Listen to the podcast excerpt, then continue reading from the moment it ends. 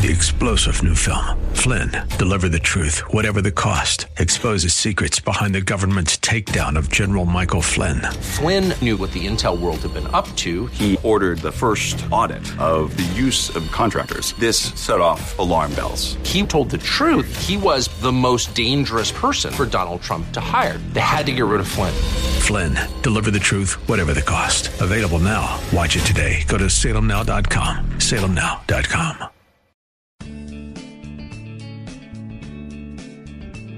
Grace and peace to you, and welcome to Reaching for Real Life with Sean Nazaro, the senior pastor of River City Community Church in San Antonio, Texas, a church that exists to help people like you find the real life you were created for and find it to the full. That's what Jesus promised in John ten ten.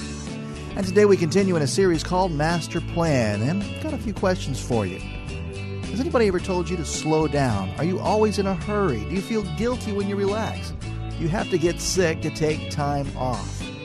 Well, as you discern God's master plan for your life, consider just being still, just breathing. Real Life dot org has this full message, sermon notes, and series available for free, but if you feel led to bless this listener-supported radio ministry, then please do. There's a place to give at Real Life dot org. Today is part two of the message called The Power of the Pause. It's time for Reaching for Real Life Radio. Our busyness may be the greatest enemy we face.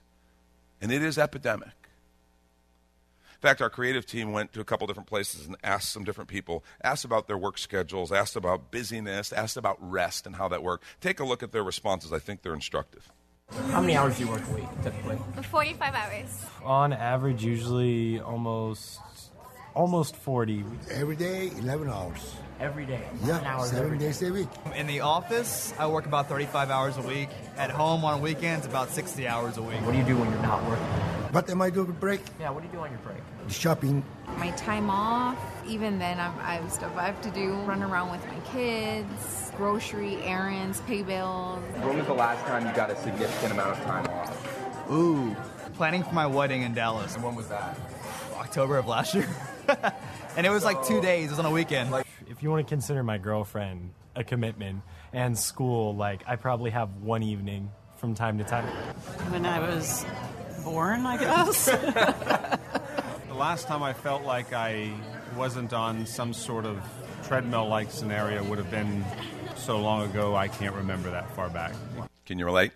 It's instructive, isn't it? Here's a quick test for you. Do you find yourself always in a hurry? I've told you before, I, I'm sometimes in a hurry when I know logically I don't have to be anywhere. Lori and I'll be going out on a day just to hang out. I'm like, hurry, honey, let's get going, let's get going, let's go, let's go. She's like, we have nowhere to be. I know, but feels like we should. Mm, mm. That's messed up. Is your to-do list ridiculously long to where you know you're never actually going to get it all done, but you still have it, you feel better just having it there? Has one, has more than one person told you to slow down? You need to slow down. You feel guilty when you relax. You have to get sick to take some time off. According to a survey uh, done a few years back, forty-seven percent of Americans say they can last an hour at the most before being, feeling antsy about checking email, instant messaging, or other social networking sites. Of those surveyed, forty-six percent said they could only make it one day. The remaining seven percent said they could probably go a week without checking in. So forty-seven percent said they it's an hour, forty-six percent they can make it a day, seven percent we can go a week. Okay? And those were Amish. No, I'm kidding about that part. That's not true. But it is funny. Uh, our fellowship of churches is, is big in Indiana, so I go up there on business every once in a while. You'll see these Amish folks. They got cell phones. They got the whole thing. It's like, wow, even the Amish. I used to hold them up, and now. Gordon MacDonald, great author, communicator, I just think shares a lot of wisdom, said this. He said, I'm of the opinion that busyness is a deeper threat to our soul than pornography ever was. Deeper threat to the soul than pornography ever was. Doesn't mean pornography is not a threat. But at least with that, we understand it's a threat. Busyness, we don't consider a threat. We we wear it like a badge of pride. I mean, honestly, after we tell someone our name, they say, so how are you doing? And, oh, oh, I'm busy. It's like, why are you out of breath? You were fine a moment ago. Oh, I don't know. I'm just, I'm busy. Oh, oh, oh, let's stop talking about it. You're going to have a heart attack. I... Seriously, how how many times do you answer some, how are you doing? Oh, I'm busy. It's like, really? But it's almost like we ex- it's expected. We, we, we are, and we're proud of it, and we throw it out there. I want to suggest we have got to get off that treadmill. Hurry is dangerous to our soul. Busyness is dangerous to our soul. Noise is dangerous to our soul. We have got to learn to pause, the power of the pause. A couple pauses that I want to challenge you with. First is we need to pause for daily connection through prayer. We need to pause for daily connection through prayer. Proverbs three, five, and six says this. Trust in the Lord with all your heart. Lean not on your own understanding. In all your ways submit to him, and he will make your path straight. See, that daily pause to connect with prayer, that's in all your ways submit to him. That's what we're talking about. That's what happens in the midst of a time to pray. See, we, we trust in him, not in our own understanding. We don't lean on the, the crutch of our own understanding. And all, when we when we get to at that moment and get together with the Lord and we just bring our day before him in prayer, we're submitting our ways to him. And the scripture says he will make your paths straight. See, that's what we're talking about, putting him, putting the master and his master plan at the forefront of our thoughts and intentions every day. Just that moment where we can disconnect from other things. And this is difficult, truly disconnecting.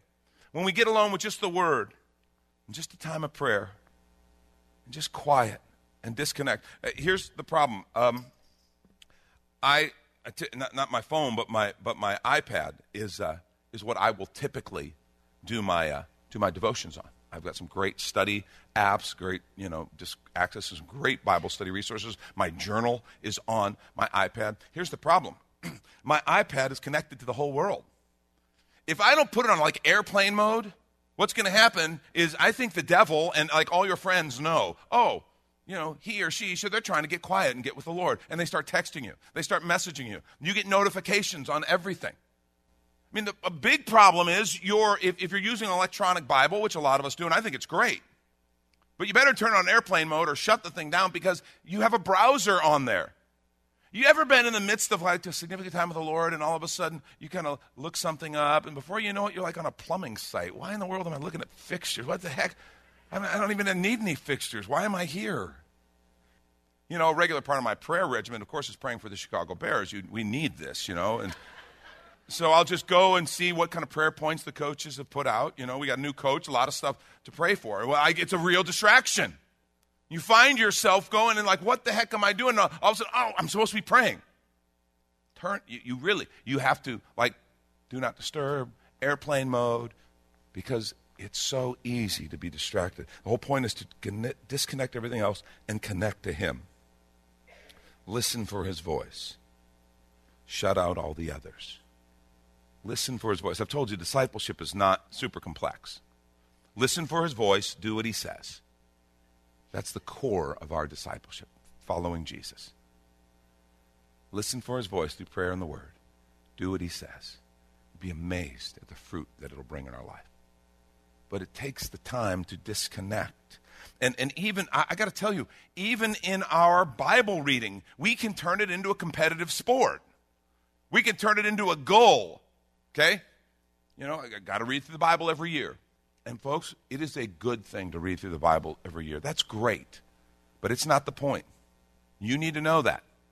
Before the printing press, Christians who turned the world upside down, by the way, didn't even have Bibles. They had to go and gather together. They got the reading of the word through the scrolls or through the letters that were there, and then they took that, meditated on it, and applied it. And I'm not saying we shouldn't read through the Bible every year. We do have printing presses. We do have access to the Word of God.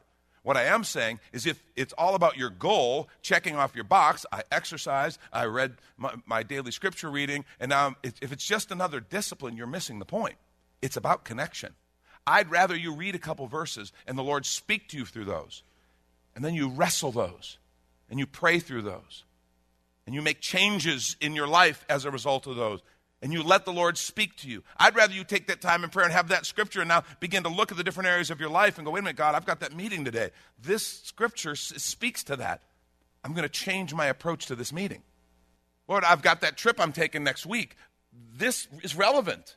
I need to change my approach. I need to do something different. I need to add something so that we're meditating with the Lord and letting him speak to us through his word. It's not a competitive sport. It's not a goal. It's not just a discipline. Discipline's good.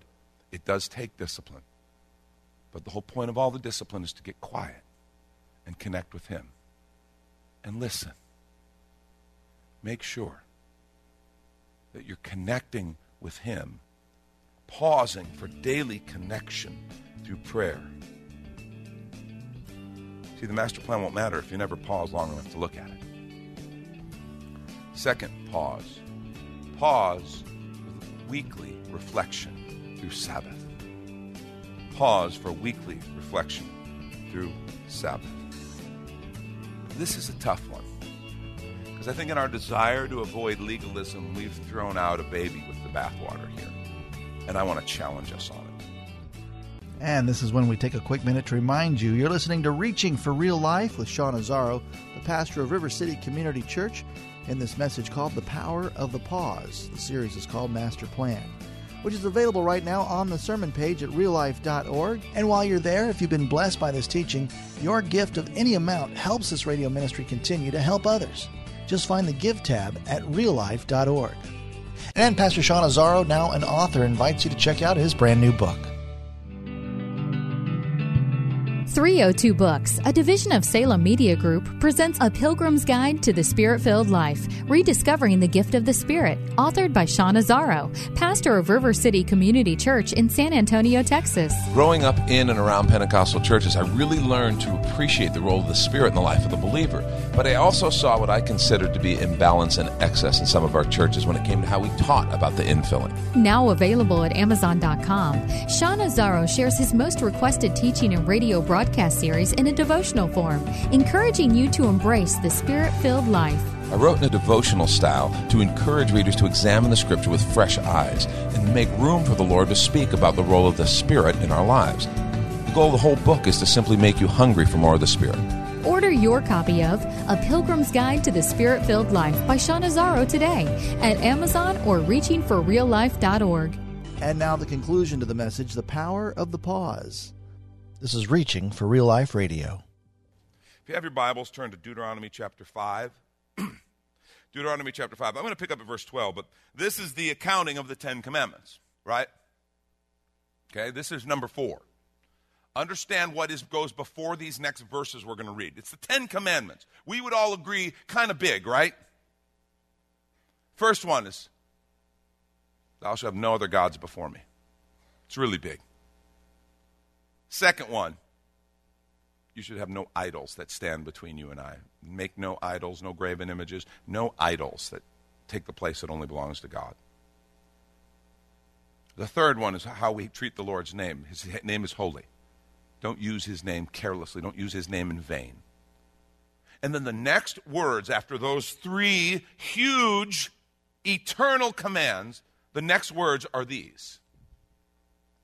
Observe the Sabbath day by keeping it holy, as the Lord your God has commanded you. Six days you shall labor and do all your work, but the seventh day is a Sabbath to the Lord your God. On it you shall not do any work, neither you, your son, your daughter, your manservant, maidservant, your ox, your donkey, any of your animals, nor the alien within your gates, so that your manservant and maidservant may rest as you do. In other words, not just for you. Everybody who's under your household, under your leadership. Remember, you were slaves. This is so significant. Listen to this. You, remember, you were slaves in Egypt, and that the Lord your God brought you out with a mighty hand and outstretched arm. Therefore, the Lord your God has commanded you to observe the Sabbath day. That is so huge. He says you were slaves. Don't go become slaves again. I'm not just a new taskmaster. You were slaves. Don't let yourself be entangled in slavery again. Remember the Sabbath. Remember to take a day and to rest before the Lord. See, that's what we do on Sabbath. We rest in the Lord. God worked six days and he rested. What do you think? You think God was tired? I think he's like, whoo, I'm not doing that again. I'm getting too old for this stuff. No, that was not, that was not how God approached it. He didn't do it because he was tired. He's omnipotent. He said, and there was. No, God rested on the seventh day to model something. He built rhythms into the very core of our calendars. The week had rhythm built into it. Work, work, work, rest. Rest. Rest in the Lord. Psalm twenty-three, one through three. I love the way this reads. The Lord is my shepherd, I shall not want. He makes me lie down in green pastures. He leads me beside still waters. He restores my soul. The thing that jumped out to me when I read it this time, he makes me lie down in green pastures. It's like with my grandkids when they come over when they got to take a nap. Okay, I got to make them lie down.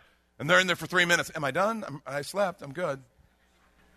I feel like sometimes he has to make us lie down so that we can be led beside the still waters and so that our soul can be restored. He restores my soul.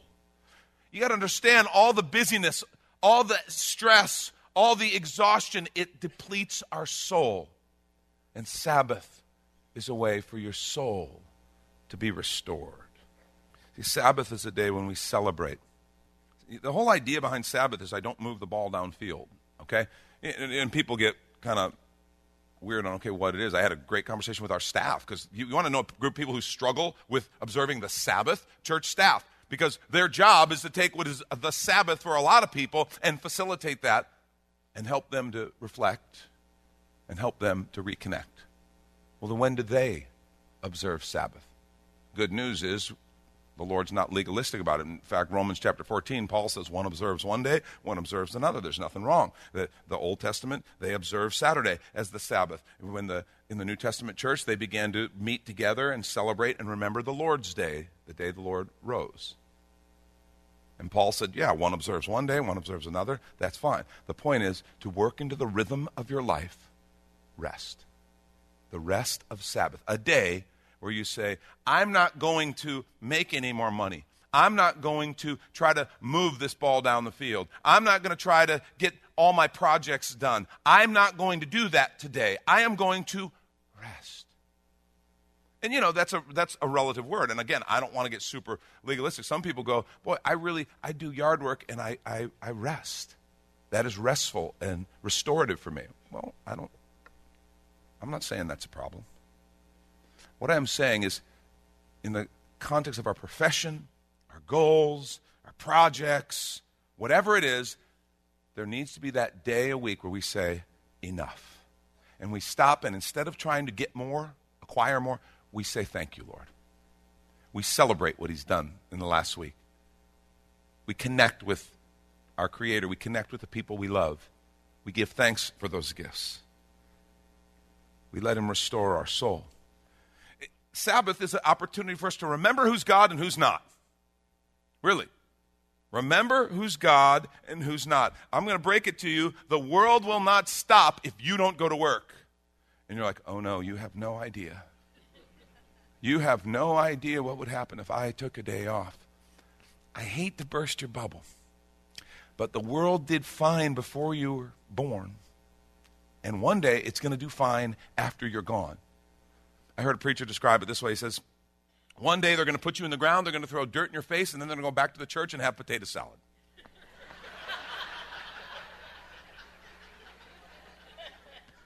The thing that killed me is I've been to a bunch of funerals. That's exactly what happens. He's exactly right. They're going to go, they're going to tell stories, they're going to miss you, and then the next day they're going back to work. That's the truth. And since the death rate is like hovering at one hundred percent, it's true for all of us. So we better understand that reality and know, you know what? I'm not the one keeping the world going. Oh, if I took a day off, God would be lost. He wouldn't know what to do. Sabbath is a chance to remember that I'm not God. I'm not God. And I pause and I give him thanks. Folks, that sense of, oh, if I stop working, what will happen? That is brokenness. And he wants to heal us of that. And one of the ways he does that is through Sabbath. A good friend of mine, Steve Kramer, he was the president of Bethel College. He'd been out exercising, just jogging, came back, walking up his driveway like he did every single day, and he all of a sudden went down in the driveway. Turned out he had a significant heart attack. And during the recovery, which was, was long and slow, he was forced. God forced him. And, and you need to know, this is not some kind of driven jerk. This is a good guy. This is a guy who I consider a wise, godly man. But God spoke to him in that forced slowdown. And he began to speak to him about why he did some of the things that he did. Here's what he wrote. He said, I had begun to make my self-worth contingent on my production and others' opinion of me. Because neither was predictable, my self-worth was up for grabs every day. That's convicting. Sometimes our saying we don't want to pause, we don't want to stop, is like, well then, what will happen? Do I matter if I'm not working? One of the th- truths of Sabbath is my worth is not equal to my work. My work does not determine my worth. No, my worth is based on the fact that I am a son of my Heavenly Father. He created me. We are sons and daughters of our Heavenly Father. He loved us, and He loves us, and He created us for purpose. That's where our self-worth comes from. If we never do another day's work, we are worth something. And some of us need to be reminded of that. And Sabbath is a regular discipline. You know how the tithe is a discipline to say, God is my provider. I trust Him. The Sabbath is a discipline to say, my worth comes from my Father. It's not about what I do. Work is, work is a gift. It's important. It's a blessing. We're supposed to work. But it's not supposed to be where our self-worth is hung up in. And see, Sabbath allows me the opportunity to reconnect with the master plan. I get to pull the master plan out, His plan. Say, how am I doing? Where am I going? Am I going according to the plan that God's working in my heart, leading in my life? I get to look at His agenda, His priorities, His mission, and see how I'm doing. See, the beauty of the master plan, understand that, is it's not some driven thing where He's barking orders. No, no, He's the architect, but He's also the builder. It doesn't all rest on you. Look what Jesus said, Matthew eleven, twenty-eight through thirty. I love this verse. Come to me, all you who are weary and burdened. Another translation says heavy laden. Any ever feel like that? And all you who are weary and burdened, I will give you more to do. You want something done? Get, ask a busy person because they'll get it done. That's messed up. I will give you rest, He says. And this is really interesting because in the agricultural society, a yoke was about beasts of burden. But Jesus turns this whole thing upside down. Take my yoke upon you and learn from me, for I'm gentle and humble in heart, and you will find rest for your souls. So yoked with you, Jesus, I find rest. And he's, I love the phrase, learn from me, for I am gentle and humble of heart, and you'll find rest for your souls, for my yoke is easy and my burden is light. And there's such a key here. Learn from me. He's talking about rest. Learn from me, for I am gentle and humble in heart. You're like, what does that have to do with it? What does that have to do with rest? Is it possible He's telling us that, that my problem is my lack of gentleness and humility? Or let's say it another way. Could my unrest be a result of my forcefulness and pride? Oh, that's getting too close to home. I dare say a whole lot of my unrest is directly related to my forcefulness. I got to get it done, got to have my way, got to get it done in my time. And my pride. What'll they think if I don't? What'll, what'll that matter? Who will I be if I don't? I, I have to keep going, have to keep going. And Jesus says, no, no, learn from me. I'm gentle, humble in heart, and you will find rest for your souls. The yoke that I'm inviting you to is easy, and the burden is light. See, Sabbath is a chance to just remember, oh yeah, Jesus, I'm trusting you. Master plan won't matter if you never pause long enough to look at it. Last thing, pause for greater times of direction through intentional retreat. I want to just encourage you. Greater times of direction through intentional retreat, just a couple days away. It doesn't have to be any big deal, a weekend, a couple days. Get away and retreat. Remember this passage? We looked at it.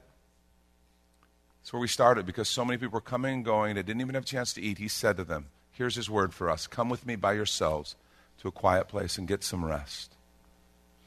Daily time of prayer, weekly Sabbath, and then a couple times a year, take some time away and just say, Lord, how am I doing?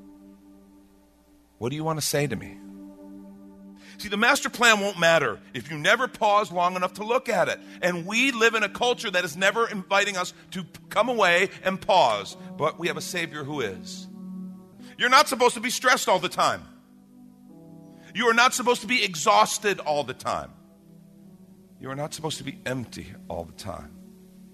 See, the pause is about being filled in Him. And I want to challenge you. I want to encourage you as your pastor. Stop. Rest in Jesus. That's Pastor Sean Nazaro. You've been listening to Reaching for Real Life Radio. And if you'd like to hear this full message in this series, Master Plan, it's available right now on demand at real life dot org. And while you're there, we'd appreciate your feedback. You can leave us a note on our Contact Us page. Or even better, your financial gift helps this radio ministry continue. Find that Give tab at real life dot org. But of course, you're invited to visit and join us at River City Community Church, located on Lookout Road right behind Rotama Park, next to the Real Life Amphitheater. If you'd like to call the church, the number is two one zero, four nine zero, five two six two. As Reaching for Real Life Radio is a service of River City Community Church. We hope you join us again next time as you travel the road to real life. Three-star general Michael J. Flynn, head of the Pentagon Intelligence Agency, knew all the government's dirty secrets. He was one of the most respected generals in the military. Flynn knew what the intel world had been up to. He understood its funding. He ordered the first audit of the use of contractors. This set off alarm bells.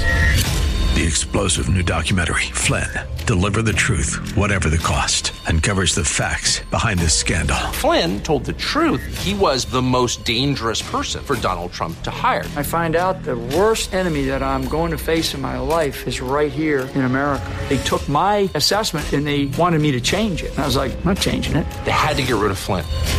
With in-depth interviews, archival footage, and never-before-seen personal records of the man behind the headlines. I just felt like I was drowning. Flynn, Deliver the Truth, Whatever the Cost. Available now. Watch it today. Go to salem now dot com. salem now dot com.